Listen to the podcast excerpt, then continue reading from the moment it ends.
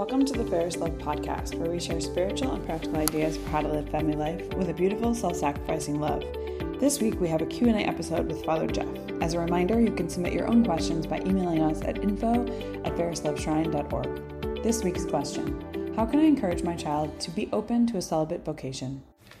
I think the first thing to say about any question about celibacy is that it's a good problem to have if your question is how can I help my children become celibate because you've already overcome a certain reticence that we see in many people these days that on the one hand there will be people who will say well why, do, why doesn't the church just you know only promote marriage and forget about celibacy or there are some who will say celibacy is great but not for my kids and St. Josemaria would say in both of those cases that we have to, it's important that we allow God, right, ultimately to be the author, the scriptwriter of, of history, especially of our individual histories.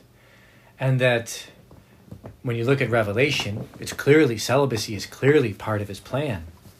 And that if anything, celibacy is the new thing. It's the shocker, right? It's the it's the thing that was was not practiced before. So many people, when they approach this problem or when they when the topic comes up, they'll they'll say things like, "Well, it's about time that the church allow that for this practice, you know, allow for married priests or something like that," as if somehow it's a new idea or a new possibility that. But in actuality, it's actually celibacy that's the new thing, right? That's the interesting thing. That's the progressive thing that that's the thing that wasn't really thought of before. and I think it's it's very important that we help people to we help we help other families also cultivate a love for celibacy.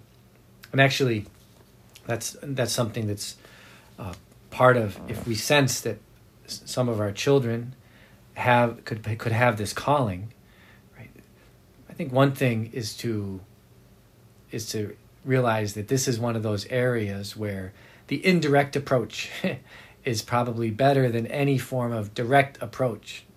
Again, there's always could be there could, there could there could always be exceptions that prove the rule, but I think the indirect approach, and so the indirect approach means that well, many of the things that you, you're going to do or you could do to help a child see a celibate vocation, it's probably good that you, you do these things with all of your children, right? That because we want all of our children to value celibate vocations, if if not in their own case, at least for when they have children, right? That they're thinking of the long term, the long term or the long road here. And so some of the some of the ideas that I have here that could be could be helpful. There's just general principles. Of course, every case is a little bit different.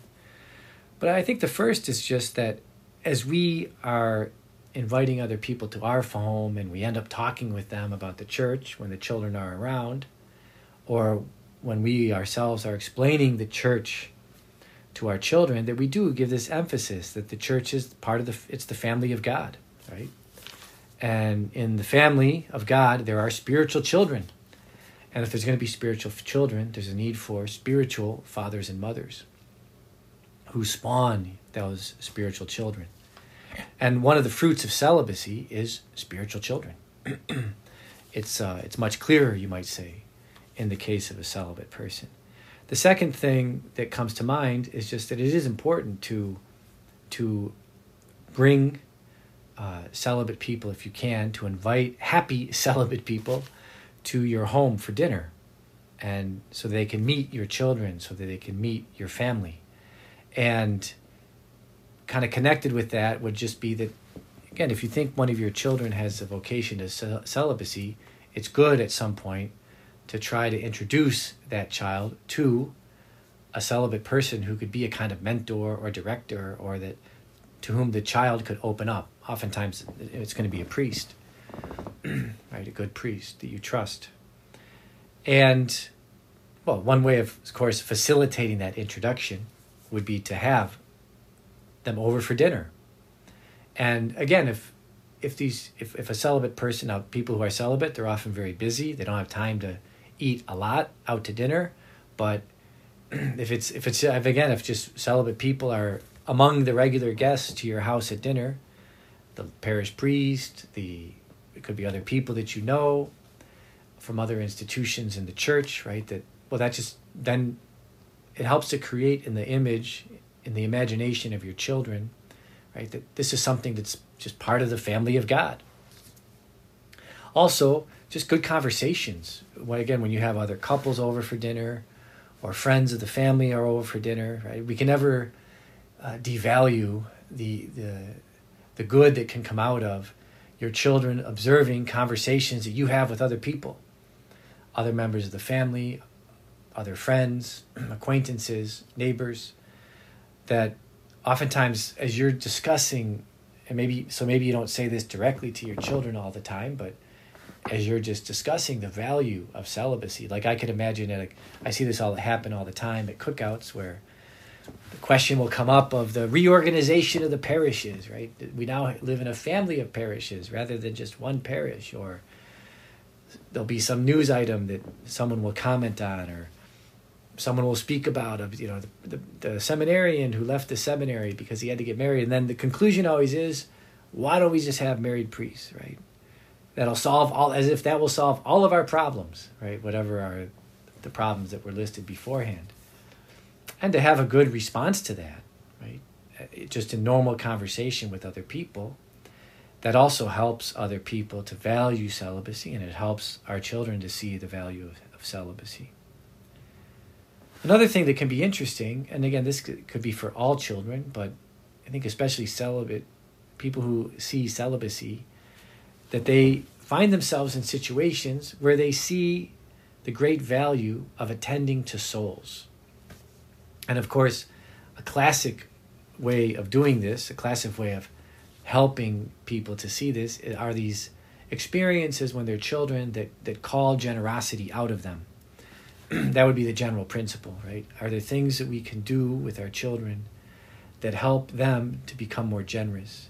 And some of the traditional ways that we see this happening is through visits to the making visits to the poor with them or especially visits to the poor where but what's called out of them is some sort of personal interaction with souls right then service projects right? short they don't have to be long, but service projects of some sort can be very helpful for this as well. Because oftentimes in a service project or in a visit to the poor or in some encounter where the person has to deal individually with others, right? Especially on the level more of the soul, right? It can call out of the child concern for the souls of others and how it can help the child start reasoning through, or the young person to start reasoning through you know, there's a lot of souls to be taken care of here, and they need real care. And in other words, they re- they need real spiritual fathers and mothers, right, to take care of them. And potentially, I could do that. And then they they might draw the conclusion: potentially, I could do that. I could be that person. And then maybe just again, this could be kind of an obvious point, but if we depending on how we pray together as a family, right? That that it could be part of our daily in prayer intentions of our family that we pray for celibate vocations in the church that we pray for maybe even certain kinds of celibate, vocations in the church and that we, we pray that there be many people who are generous in giving themselves to god in this way that it just be part of our normal daily or weekly, however we do it in our family, prayer intentions. And then, of course, that that's perhaps the first point is that that we have some sort of system put in place of prayer and sacrifice, and that we're doing on a regular basis for the vocation of all our children, but maybe also especially for the voca- the celibate vocation of those children of ours that we, we think could have that calling.